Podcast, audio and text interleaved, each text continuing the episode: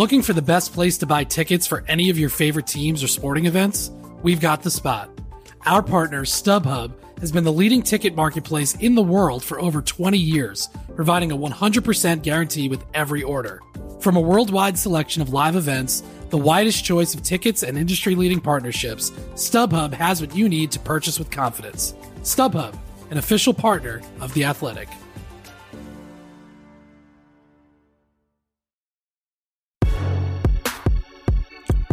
Hello and welcome to another edition of the Standig Room Only podcast. Yes, I'm your host, Ben Standig, and I cover the Washington Commanders for The Athletic. First off, of course, want to wish everybody happy holidays and a Merry Christmas and a Happy Hanukkah.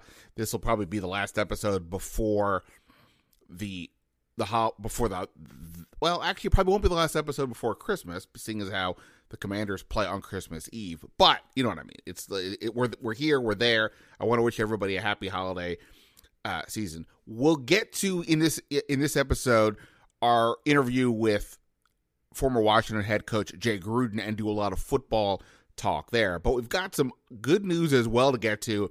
The Commanders had a bunch of players get selected to the Pro Bowl, including one of the more heartwarming stories out there.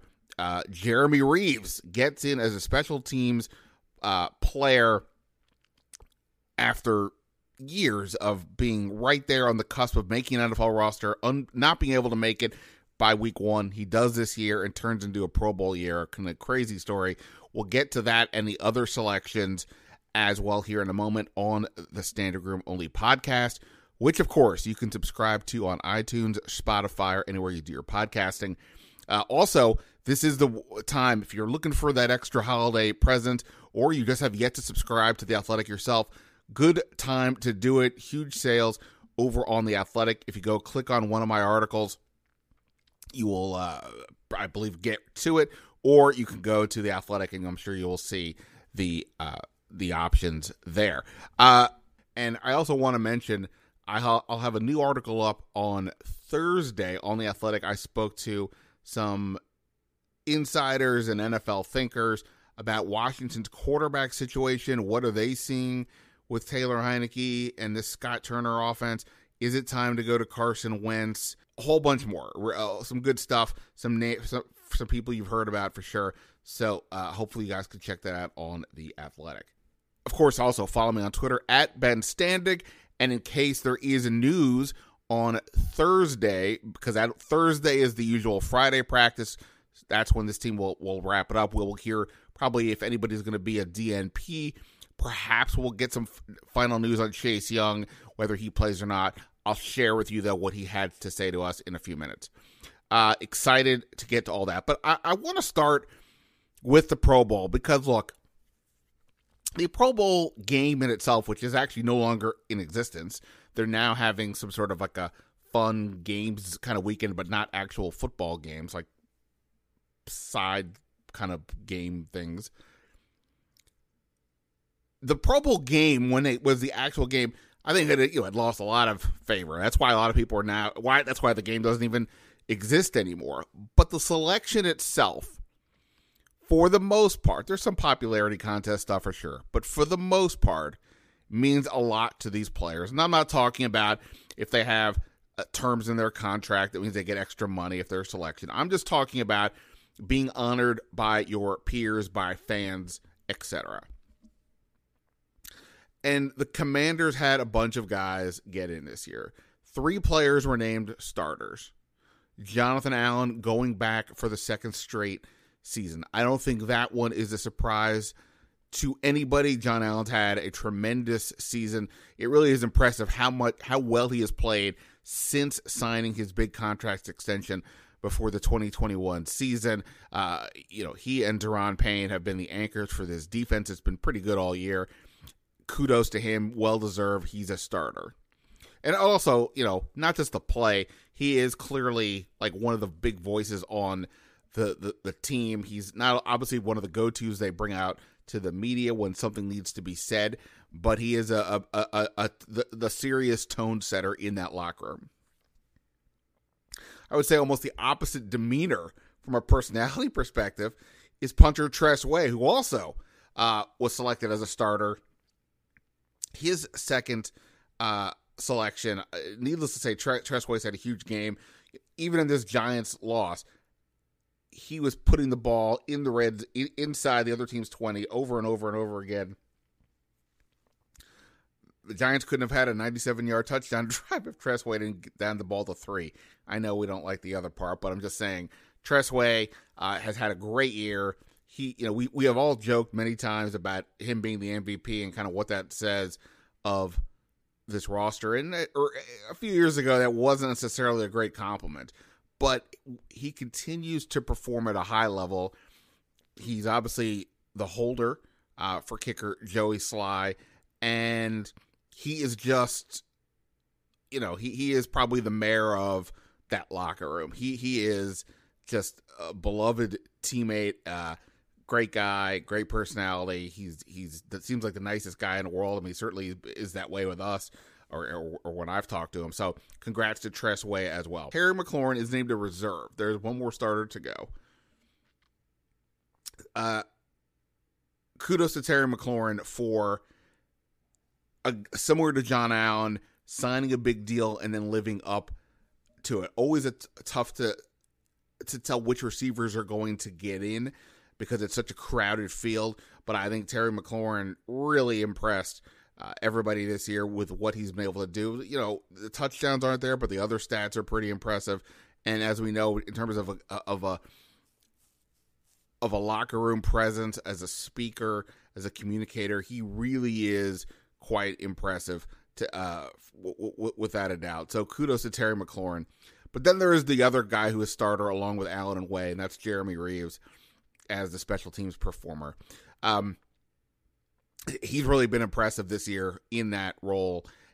Uh, you know, I'd be lying if I told you I could say, you know, it's like it's one thing to, to debate Terry McLaurin versus AJ Brown versus somebody else. The special teams guys, you know, that that's a whole uh, that's a whole pretty niche thing to look around the league. But Jeremy Reaves has made uh, has made those plays. But what really stands out is just how far he has come, right? Because uh, our friend Ross Tucker, who has been on this uh, podcast before, he tweeted out sort of the career transactions for Jeremy Reaves, and it's really a testament to perseverance. He signs with the Eagles in 2018 as an undrafted free agent, gets waived before camp, signs with Washington September 12th, 2018 to the practice squad, and he was released six days later. Then he came back a month later. And f- from this point, it just became this way signed to the active roster, back to the practice squad, back to the roster, back to the practice squad. Starts the next year in training camp, hopeful to make the team. Always seems to uh, stand out, but then gets released right before the start of training camp and gets put back on the practice squad. This year, though, this year he makes the team. I remember talking to uh, to Reaves in training camp, and you know, you almost hesitate to even want to ask him about uh, is this the year because you don't want to keep bringing it up. But he was pretty confident that he was going to make it, and it, you know, obviously reached a point. You know, he wasn't really like a surprise ultimately by the time they did announce the uh, the opening fifty three. But you never know. He makes it and that in and of itself was tremendous. Just again, after all this time, he finally makes the week one roster. But now to be named a Pro Bowler is quite remarkable. And if you haven't seen it by now, go go do yourself a favor. Go on Twitter. Go look for the Commanders um, handle, or you can look up. Uh, you can go to my at Ben Standig. Uh, the, the Commanders put out a video of Ron Rivera telling the, each of these four players about their Pro Bowl selection, and more than half of the I don't know a couple minutes video was about Jeremy Reaves specifically, and he had he and Ron Rivera had a had a long embrace. He was moved. Uh, he couldn't even speak. I think for most of the video, Tress Way was so excited to hear initially that Jeremy Reaves got in. Then he, he asked Rivera that if he could stick around for when Rivera told him so he could be there. And those two guys hugged it out. Uh, you know, really just an incredibly great uh, emotional moment there. So congrats to all those guys. In addition, uh, Daron Payne was named a first team, or sorry, our first alternate. Montez Sweat a second alternate. I don't know how the alternates will work in a year where there's no more game, but you know, some guys will go to the Pro Bowl. I am, or sorry, go to the Super Bowl. I imagine some may, you know, tap out because of injury. Aaron Donald with the Rams could be a prime candidate for that, which would then open up a spot for Daron Payne. Uh, regardless, impressive. Congrats to all those guys. And like I said, for Jeremy Reaves in particular, to take the journey that he has to get to this point is really remarkable. Again, a really good video, you know, Ron Rivera with the players. I would urge everybody to check that out. And uh boy, you know, I mean, look, the Commanders are the fact that the Commanders had a pretty big surge during the time of voting had to have helped the cause. The NFC East had just about half of the players in the NFC Pro Bowl team. Uh, the Eagles and Cowboys had a ton, I think 17 combined. The Giants had two, and then obviously Washington with four. So I guess it was 23, if I'm doing that math right. So yeah, uh, impressive division, obviously, and well represented. Uh, in this game. I, you can go check out uh, uh, the Athletic will have the list of all the players there. I know like Christian McCaffrey didn't make it. That seems to be one of the big snubs uh, of note. Uh, but you can go check out the list there for everybody else. But that's who made it for Washington. I don't. I mean, it's really hard to argue that anybody else should have gotten in. I, you know, I mean, we can you know debate Daron Payne getting in, but you know, if he's the first alternate, you know, what can you what can you say? I, I will note it's interesting the commonality of these six players, all leftovers from the Jay Gruden and I guess to a degree Kyle Smith regime. So interesting note there as well. Um, in terms of the the commanders, from an injury perspective for this game, Saahdiq Charles was the only player for the last two days to be listed as DNP because of a concussion. So let's just argument say say he is out. Uh, Benjamin St-Juste told us on Tuesday that he anticipates playing this week after missing the previous three games plus the bye week on uh, because of an ankle injury. So expect him out there this week. As for Chase Young, look, I, I don't know how to tell you other than the same story I have been telling you. Um, Ron Rivera has sounded hopeful. We spoke to Chase Young today, though, in the locker room, and kind of the way it's been. He just seems, you know, he's got the confidence of a young guy who's achieved everything he has achieved to this point in his career, but still is not ready to just come out and say, yeah, this is the week.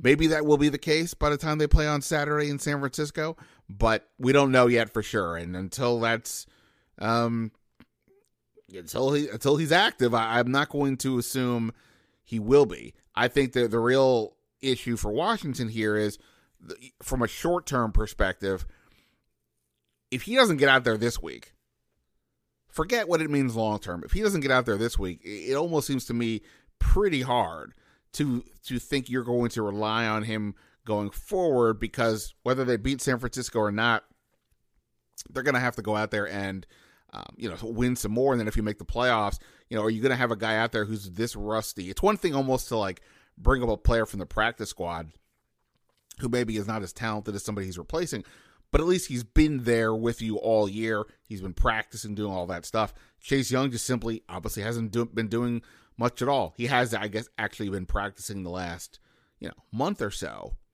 But, you know, he has not played at all. So there's going to be some level of rust. We know that already.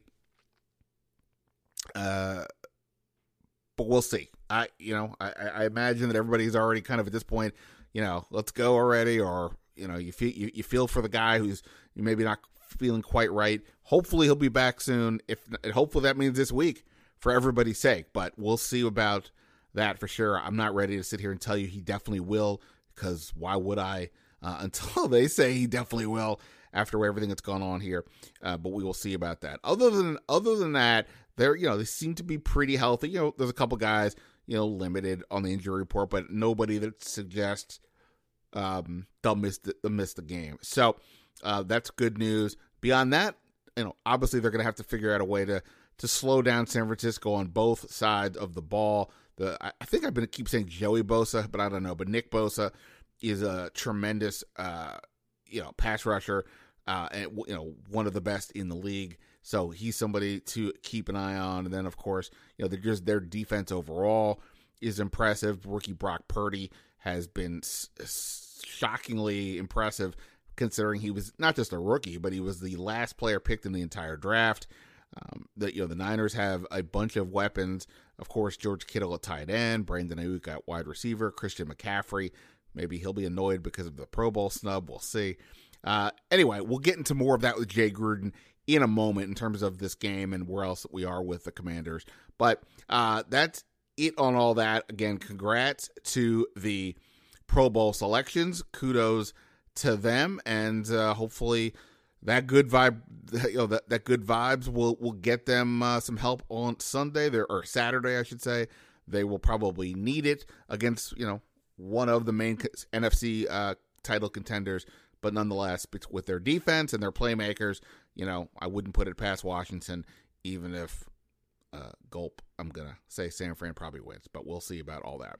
All right, um, here is my conversation with former Washington head coach Jay Gruden about all kinds of things regarding the Commanders, including uh, what happened on those penalties uh, late, or the one penalty and the one non-penalty late in that Giants game. What's he see with Taylor Heinicke? What what does he think about using Carson Wentz? And a whole bunch more here on the Standig Room Only podcast. Looking for an assist with your credit card, but can't get a hold of anyone? Luckily, with 24 7 US based live customer service from Discover, everyone has the option to talk to a real person anytime, day or night.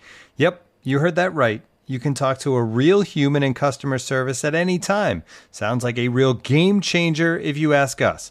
Make the right call and get the service you deserve with Discover. Limitations apply. See terms at discover.com slash credit card. And now, two pigeons bemoaning the fact you can stream DirecTV satellite free. You see this? A family watching baseball on DirecTV with no satellite dish in sight. Let's heckle them. You call that changing the channel? Choke up on the remote, buddy. I hope getting all these games on DirecTV makes up for your mother not pre-chewing your sunflower seeds. DirecTV has the most MLB games. Visit DirecTV.com. Claim based on total games offered on national and regional sports networks with choice package or higher. Availability of RSNs varies by zip code and package. High-speed internet service required. Terms and restrictions apply.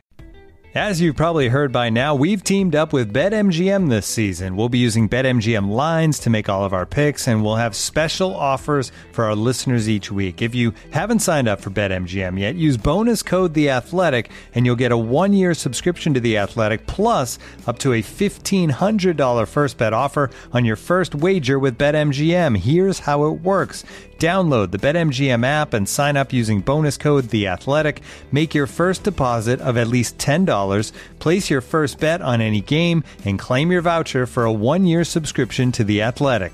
See BetMGM.com for terms. U.S. promotional offers not available in D.C., Mississippi, New York, Nevada, Ontario, or Puerto Rico. Gambling problem? Call 1-800-GAMBLER. Available in the U.S. Call 877-8-HOPE-NY or text HOPE-NY 467-369 in New York. Call 1-800-NEXT-STEP in Arizona. 1-800-327-5050 in Massachusetts. 1-800-BETS-OFF in Iowa. 1-800-270-7117 for confidential help in Michigan. 1-800-981-0023 in Puerto Rico. First bet offer for new customers only in partnership with Kansas Crossing Casino and Hotel.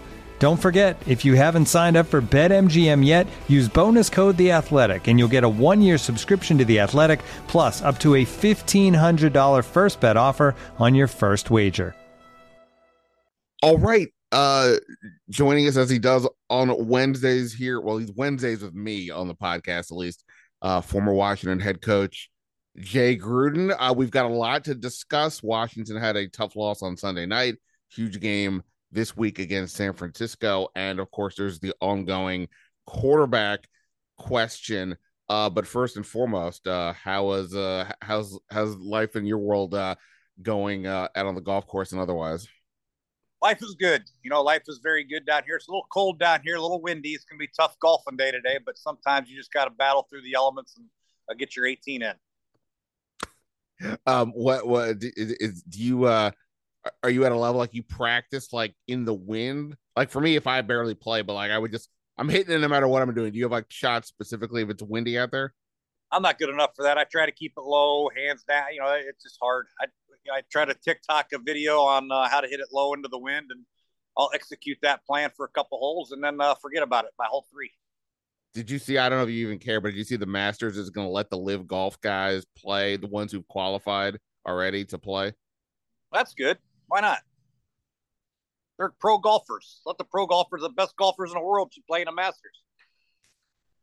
It's hard to argue otherwise. I don't know what to think anymore with everything. The, the, the world is crazy, but as as we know. Uh speaking of crazy, the uh the Washington Commanders um I don't know if it's crazy that they lost the other day, but at the NFC, their playoff hopes are still kind of all o- over the place. I know by now everybody who cares about this team has had has weighed in on, on on some of the main aspects of this game, so I don't want to linger on that too much. But I, I would be remiss if I didn't ask a a, a, a former coach or a coach, uh, what what uh what the hell did you make of the end there between the Terry McLaurin penalty for illegal formation and then the non-interference call on Curtis Samuel? Which of those do you think would have put you uh would have given you the coronary more? Well, if they're going to call the Terry McLaurin penalty and say, "Hey, we are going to call this game tight," I mean, we're going to be by the book, right? Then they have to call the PI, right? I mean, one or the other. You can't say, "Well, we didn't call the PI because hey, we're going to let them play. It's a big game. We're going to let them play." But then we're going to call Terry McLaurin being a half a foot uh, off the ball. It just it doesn't work both ways, in my opinion. To me, I'd be more irate at the Terry McLaurin call because he checked twice and had no bearing on the play whatsoever. That's a play where the referee says, "Hey, Terry, next time get up on the ball a little bit, or I'll throw the flag." Terry would say, "Okay, I'll scoot up more." That's all. They do it to tackles all the time. Hey, left tackle, you're lining up too deep. You better scoot up, or I'm going to throw the flag next time. That's how it works. You don't wait till 25 seconds to go in the game when the game's on the line and it's a dive up the middle for a game possible scoring tying touchdown and then throw the flag. It is ridiculous, in my opinion. Yeah, I mean it's certainly crazy. You see, I mean, I guess the part look, Terry said he seemed to communicate with the official, and you do see the official make some sort of a gesture in his direction, but he also immediately puts his hand in his pocket to throw the flag, and then the second the snap comes, there goes the flag. So like now, if he would have said Terry when Terry moved up and the motion came across, that was a legal motion. That's different. That's a penalty. But Cl- Terry clearly got set. The shift took place. Everybody was legal. Uh, should have been no flag. Uh, I mean that's yeah that that's got to be so crazy. That's one of the things about the NFL. I mean, this is a little bit different than when we talk about uh you know running like third or fourth and one and like the the chains are so you know this, this billion dollar sport and like everything comes down to some oh, you know 1930s technology uh, of moving the chains. I mean, this kind of feels like the same a little bit. Like I can't even tell. Like watching the play, is Terry way off the line? I've had some people say he is like a yard off the line even after he moves up, but I mean, who? it's just so weird that anything would even come down to that. Yeah, especially since he attempted to move up. Okay, initially he was off the ball. They were shifted, I believe he was supposed to be off the ball when they shifted. Then he had to get back on the ball. He did. And Then he scooted back up again uh, a second time. But you know, it's uh, water under the bridge, so to speak. Now it's important for the Commanders to move on, and um, there still would have been a lot of football left to play. They had to get the two point conversion. They would have had to go to overtime. They had to stop the Giants going to overtime. All that stuff still would have taken place. But you would love to see players make the plays to, to get the outcome of the game correctly, not having some controversial referee call uh, to have people talk about that as opposed to what the players did to uh, make the outcome what it was. Yeah, no, no, no doubt. And, and you know, I, I've said already this week, but like, I'm not putting this loss on that end sequence.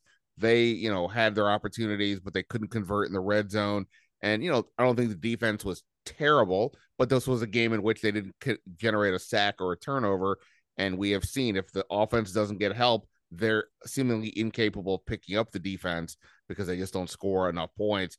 Um, to that end, like for you as you're watching the red zone inefficiencies, from what you could see, is there anything that stands out to you about the offensive play calling and kind of what wasn't working for them? Um, to uh, not just this game, but really, you know, for, for a good chunk of the season. Yeah, I mean, in, in fairness to all play callers, it does get tougher down in the red zone. It's not like a cupcake. cupcake. Hey, they're in the red zone. It's going to be an automatic touchdown. Uh, lanes get smaller. Windows are smaller. There's more people in the box to stop the run. Um, it does become more difficult, especially if you don't have some of these big one-on-one type winning presence type guys, a tight end that can win uh, one-on-one matchups, maybe a big receiver that can win one-on-one fades or the big slants. Uh, we got receivers. You have you have receivers that are quick and fast and, and can do some great things. Uh, your quarterback doesn't have necessarily that strong arm that can fit it between uh, two defenders or in tight windows. So it, it's tough for the players that they have to be ultra productive in the red zone without pounding it in there to Brian Robinson.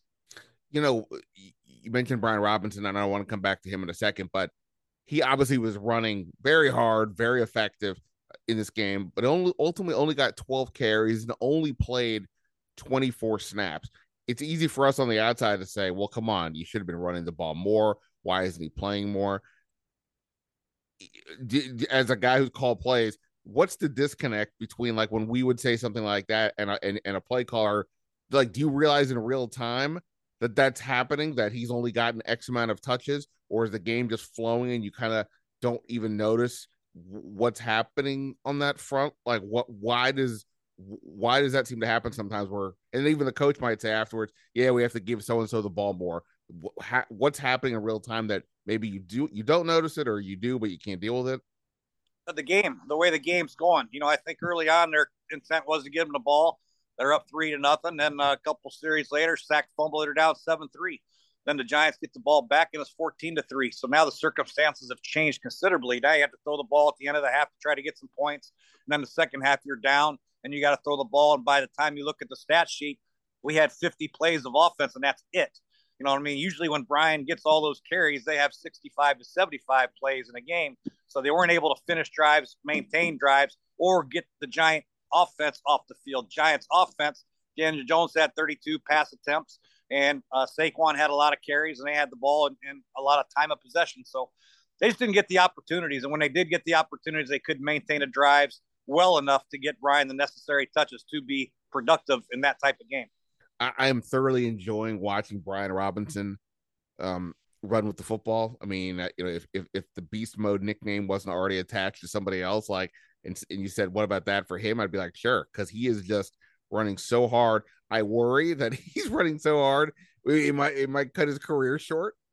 but at the same point, it's a lot of fun. What what what what, what do you make now of like watching him after all all these weeks? That's the way that's the way great backs have to run, and that's why, unfortunately, for running backs, their careers are not very long, other than maybe Adrian Peterson and a few select others.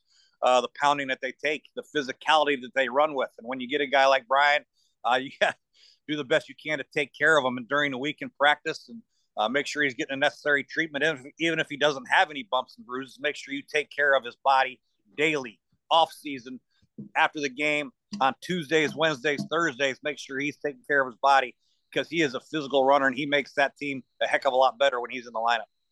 Um, I asked questions this week about what's the identity of this offense at this point. I was asking it because it feels like sometimes to me they're caught between having this power running back, this ball control offense that's been working right? But they also have these receivers.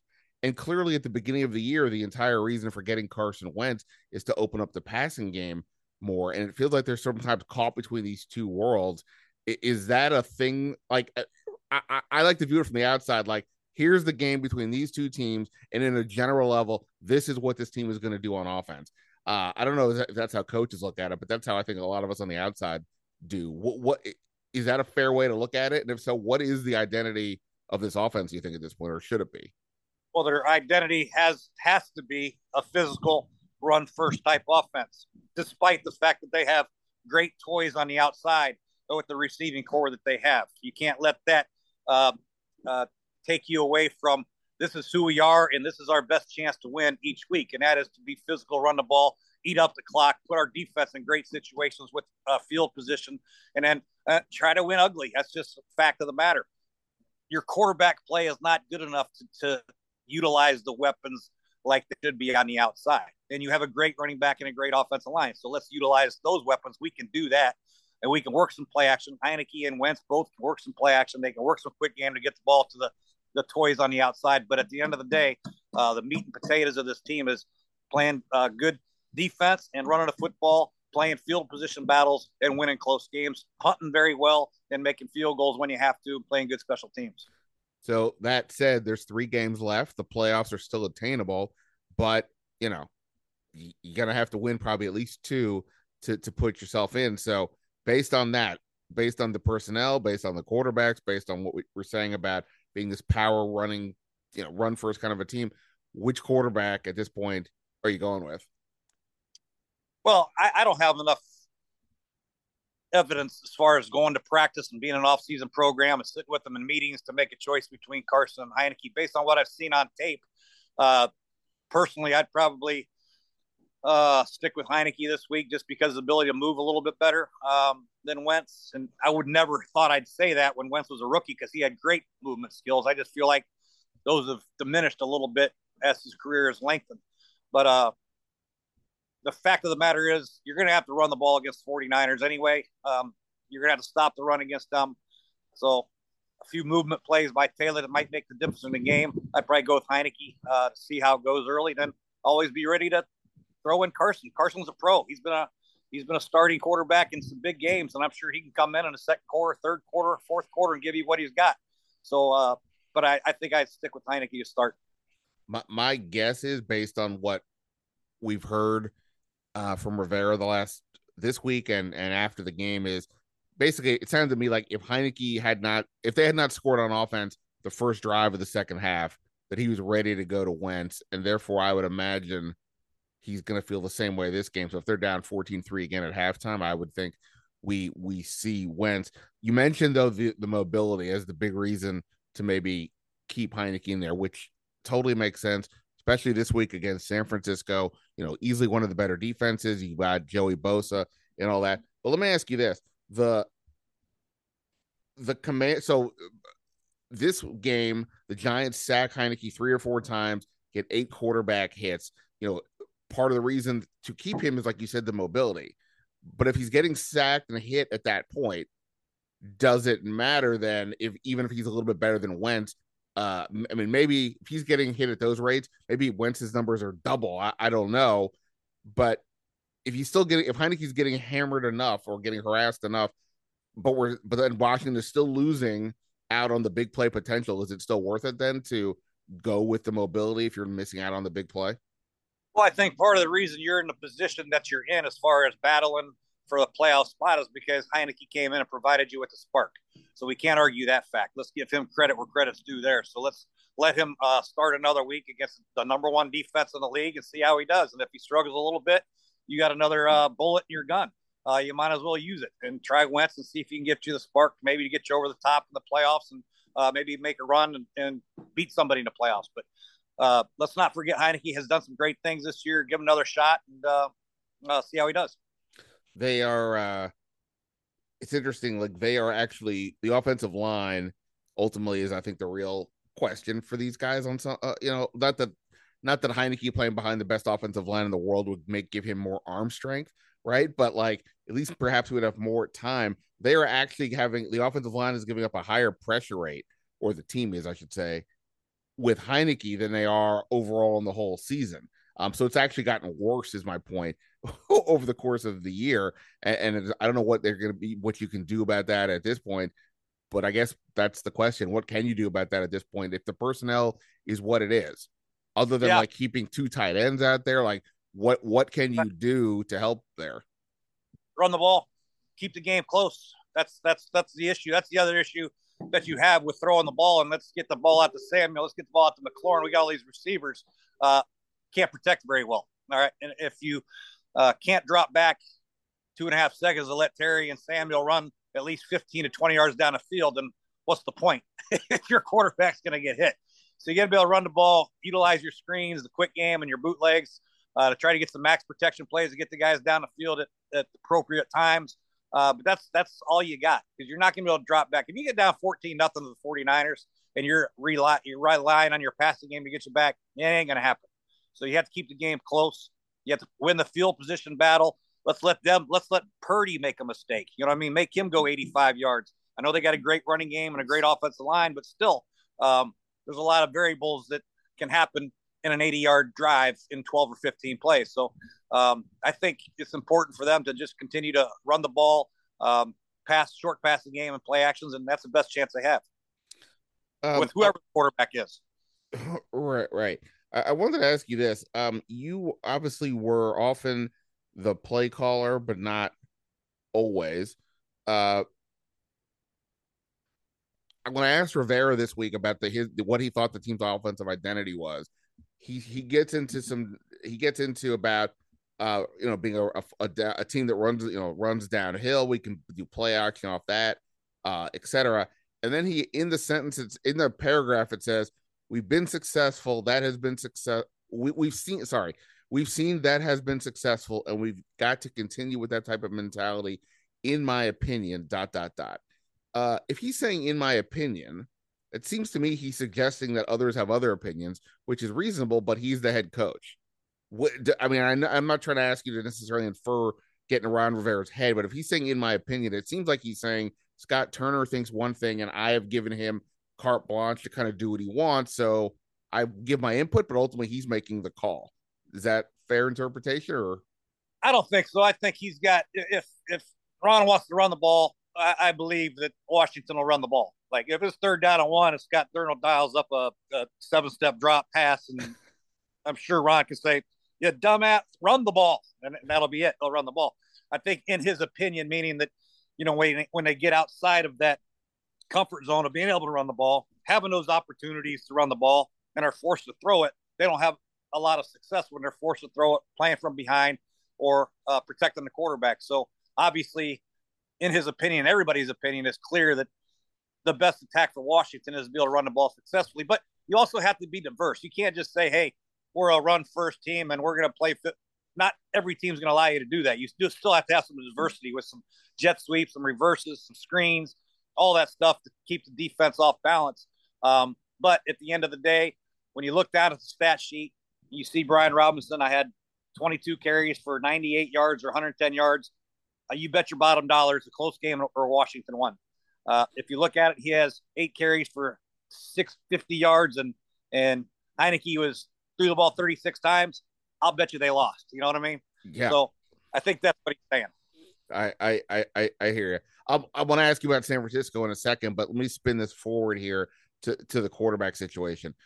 So you're saying you would probably stay with Heinicke right now, but you know, obviously we I wouldn't think that right now unless there's a big turnaround with Wentz at the end of the year that either guy would be projected to be the likely starter next year. But it's not like there's a lot of great quarterback options in terms of you can't you, know, you can't just snap your fingers and get a Pro Bowl starting quarterback. That's obviously typically not so easy. There are a lot of quarterbacks though that are interesting out there in the sort of range of the guys that we're talking about on the team this year. Let's put Tom Brady aside. I, I don't imagine he's coming to Washington, but you do have you know, your Jimmy Garoppolo's. Daniel Jones is going to be a free agent. We'll see if the Giants tag him or sign him to a deal. You have a guy like a Baker Mayfield who, you know, obviously he's had ups and downs, but like he's sort of a Heinicke version with a bigger arm. Um, keep going down the list. Geno Smith is technically poised to be a free agent, and then you have, you know, your your guy, your old guy, Andy Dalton. Uh, I'll I'll I'll, I'll take Lamar Jackson off the table here as well if I tell you here's the team Washington has right now with this personnel, and you know, Terry's under contract, Dotson was just drafted, Robinson was just drafted. Let's assume they work on their offensive line. The defense is what it is. Is there a quarterback that you would say, all things being equal, that's the guy that I think makes sense for what this team is trying to do? No, no, it's a very difficult spot. A lot of teams are stuck in this uh, quarterback quandary every year, changing quarterbacks every year, trying to find the right guy. Uh, I think you keep the guy that you have and uh, try to draft one, um, unless somebody like Derek Carr or somebody that uh, falls through, maybe Aaron Rodgers uh, gets out of there somehow. Those are different type of scenarios. But if you're changing uh, Wentz or Heinicke to Baker Mate, you're not really upgrading. You're just all you're doing is creating more chaos at the position and there's no consistency to off-season meetings and getting to know a guy and understanding the offense. Year two, a quarterback understands the offense is a hell of a lot more comfortable than year one. Just so you know. So uh, I don't know. I don't know how they feel about Heinicke or Wentz, but I would err on keeping the one they like better there. Uh, Heinicke's a free agent. Uh, Wentz is has two years left on his deal, but they there's no uh, guaranteed money, so they could release him and move on. Otherwise, his contract is in like the mid twenties. Uh, I would assume, even if you said let's keep Wentz, that you would think, well, we got to negotiate this contract down though, because based on the whole circumstance, his last previous years, how this year has gone, is that was that how you would be thinking, or like I said, I don't know Wentz that well as far as a person or how he is in the meeting rooms with the other players. But if I'm paying a guy 20 plus million dollars, he better be that alpha male that can control my locker room and, and be a leader of our football team. If not, then I'd, I'd, I'd just keep uh, Heinicke and look at the draft and maybe other some other free agents that might shake loose uh, to compete and maybe take the job uh, from him. But um, it's a tough call. It really is. You know, you, you just can't make these changes year in and year out and expect somebody to be the savior like a Baker Mayfield or somebody like that. You got to try to build around that position. If you don't have the marquee guy, you got to build around that position. Hopefully, Heinicke or Wentz is good enough and surround them with better players and, and go from there. I I asked Ron yesterday a very way too early question, but I didn't have anything else to ask, and that is when last offseason they made the choice to go get another quarterback they were looking for something more grand, and ultimately they went for Wentz, who obviously early in his career, as you noted, was an MVP candidate and all that. But but last year the defense was coming off a pretty miserable year. You didn't have the power running game definitively with Brian Robinson. They obviously hadn't even drafted him yet, and you don't necessarily know what you have in place. Now that you do know this, if the defense is a legitimately a top ten defense, and you have the weapons that they have, does it make obviously you want to get the best quarterback you can, but does it make it more palatable to go with? I, I mean, it could be it could be Wentz or Heinicke, but go with a Jacoby Brissett or a Daniel Jones, like somebody who's not viewed great, but good enough, and with the right pieces, maybe is a guy that you know, like back here in the day, you had Mark Rypien, who was you know he won a Super Bowl, but it's not like people are going Mark Rypien's like one of the greatest quarterbacks of all time. He had a great scenario yeah. and it worked out. Is there is it more palatable to do that now, seeing that the other pieces you have? With the it's the same scenario with Wentz or Heinicke. If you throw in another guy that might be just a tad better or tad worse or whatever, you're learning a new system. If you surround any one of these quarterbacks that you mentioned uh, with great players, they should succeed. Jacoby's a good quarter. Daniel Jones is solid. Uh, Wentz has shown he's been good at some point in his career. Heinicke's, you know, he's he's got a winning record as a starter. Uh, so uh, from a talent standpoint, probably Daniel Jones is probably the youngest, most physically talented guy. He doesn't have a cannon of an arm, um, but very similar skill set to Wentz uh, when Wentz was a rookie, I guess, so to speak. But you know, it's just hard to say. The, the key is to make sure you continue to upgrade your team, your tackle spots, maybe your guards on the interior, interior linemen got to be better protecting the quarterback. Uh, you got to get a better presence at tight end in the run game, probably. There's a lot of issues they can address on offense. Um, also, probably get another linebacker uh, can run a little bit better. You know, there's a lot of things they can address. It's just it's just very hard at the quarterback position at this point in the season to actually know who's available and who actually is an upgrade without the film and the necessary uh, due diligence. Um, the to just to stay on the Wentz part for a second, like because next year is a variable. Like you can't. I mean, I'm assuming that they, there won't be a coaching change. We don't even know who the owner is going to be. I'll assume there won't be a coaching change. So like if you're you know the uh team would be better off I I think logically if Wentz was able to be the guy because he has the bigger arm and all that um putting aside that the offensive line is kind of leaky I would think on some level you'd want to ultimately therefore see him play with the Brian Robinson situation because he didn't have that most of the time he was uh, in in the lineup and if you just then call the same plays you're going with Heinicke more ball control and not trying to do what they were doing with Wentz earlier. In theory, of him, you know, holding the ball out, looking down the field consistently, but you know, he could do play action out with a real run game. Is that something that would just might be factoring all together the most appealing thing, big picture, even if Heinicke is maybe the short term better answer? Yeah, probably. Like I said, a lot depends on leadership ability and uh, and how people play for him. Um, you know, obviously people play really hard for Heinicke for some reason. It just seems like it anyway. I don't know. I'm just a fan watching the game. Um, but a lot has to be said about the leader of your locker room and your team. Um, but Carson clearly can do this, execute the same plan that Heinicke's been executing. If that's what you're saying, that's that. There's no doubt about it. And I think that's why uh, Coach Rivera is probably thinking to himself, if Heinicke struggles, we'll go to Wentz because if we do get behind, he's got a better chance to probably bring us back with a drop back game. So, you know, it's a great dilemma that they have. And I'm sure that uh, any team that's having a quarterback dilemma usually is not going to challenge for Super Bowl victories. yeah. You know, so that's unfortunate, but they got to get the quarterback situation fixed. I tried to get it fixed, couldn't get it done, and uh, had some injuries and all that stuff, and that's why I'm sitting here at Atlantic Beach getting ready to play golf. I mean, it's. I mean, I, we've talked about this before. It's just got to be so incredibly annoying, especially as an offensive guy, that you have all these thoughts and all these things you want to do, and you can't ultimately execute it the way that you would like because there's only so many human beings apparently at any given time who play quarterback at a particularly high level. It's just pretty rare to have uh, a team be really good and a quarterback be just sort of just the yep. guy, which is to some degree what, what they're at right now. Well, yeah, I wouldn't say just the guy. I mean, they're one of the top 32 players and quarterbacks in, in, the NFL, which is saying a lot. I mean, these, these guys both have a skill set that they belong in the NFL.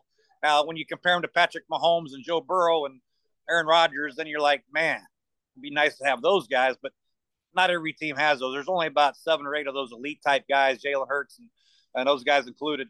Uh, everybody else is, is looking for that guy. And the guys that don't have them, you better run the ball. You better play great defense and special teams. Yeah, no, no disrespect to Heinicke or Wentz by calling them a jag. It's just I meant like if you don't hey, have one of those top guys, you're yeah, you know, and that's every, why every year quarterbacks go a lot higher than anticipated. People trade up and try to take chances on quarterbacks early in a draft, and uh, some teams will get lucky as hell and get a Jalen Hurts in the second or third round, or get a Brock Purdy in the seventh round. But you got to take them. Hopefully, they hit like a lottery ticket and your franchise will be set for 20 years. Um, yeah, for sure. You mentioned Brock Purdy. Obviously, he's going to be starting for San Francisco on Saturday. Uh, you know, I mean, this has obviously been a crazy start for him. He's, you know, the literal last pick in the draft. He's looked really sharp so far. I, I guess if he keeps this up, that says a lot about what Kyle Shanahan is able to do with that offense. That you can plug and play a guy with no experience, overlooked by the draft experts to that degree. But what have you seen so far from that combination that's been able to work so well? Well, he's he's exactly like Heinicke, to be honest with you. Uh, I mean, he can execute the intermediate passes. He's got escapability a little bit. Uh, he can hand the heck hand off the ball like a champ, right? And when the game's in your favor, if you have a lead and you have good field position because your defense is setting you up every single series, you're going to be successful handing the ball off to Christian McCaffrey and throwing the ball to George Kittle or Brandon Aiyuk or Deebo Samuel when he gets back healthy. Running behind Trent Williams. They have the best left tackle in the game, and they have one of the top 10 right tackles in the game. Uh, they're good on the interior. So, and they play unbelievable defense. So, um, doesn't take a great play caller to understand that, hey, let's hand the ball to McCaffrey. Let's throw some screens outside, uh, a couple traps here and there, maybe some zone blocking, maybe some gap blocking, uh, and then some play passes, some RPOs let's get out of here and win 24 to 20 or 24 to 3. I mean, what the heck? Yeah, no, uh, n- no, uh, no doubt. Uh, so from what, how does Washington's defense, which obviously for the you know for this year at this point has been pretty good, what's the key do you think for them? Anything to key on specifically to get uh to to slow down that offense enough to help their offense stay in the game? Yeah, I think it's going to be hard. Um, obviously, they're going to probably have to get out of their shells a little bit, maybe they they have been playing some more single high and some more five man fronts here and there, and they're gonna have to load up the box and say, "Come on, Brock, throw the ball to Aiyuk, and hopefully they can stand up and cover them and and try to get them into some third and longs and really make them work the, the drop back passing game." So that's no different than when they're playing uh, some of these other teams like the Giants when when we said they had to stop Saquon and McDaniel throw it to those receivers.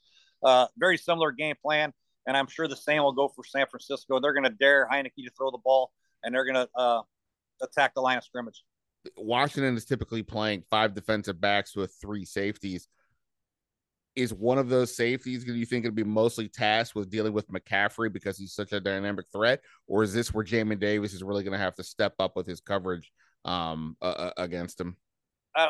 they're not a man-to-man type defense. I don't think Jamin Davis will be matched up on McCaffrey if he lines up outside. If if he does run out there, and Jamin Davis runs out there one on one against McCaffrey, uh, the safety better be aware of where he is because uh, it'll be a, a, nightmare for him. So, um, I think there'll be a lot of zone coverage concepts with some man elements within the zones, uh, some carry type things. Uh, but for the most part, those safeties that come down, they'll have to rotate uh, based on motions and fly motions and all that stuff. So both safeties are going to have to play a major part. All three safeties a major part in the run defense.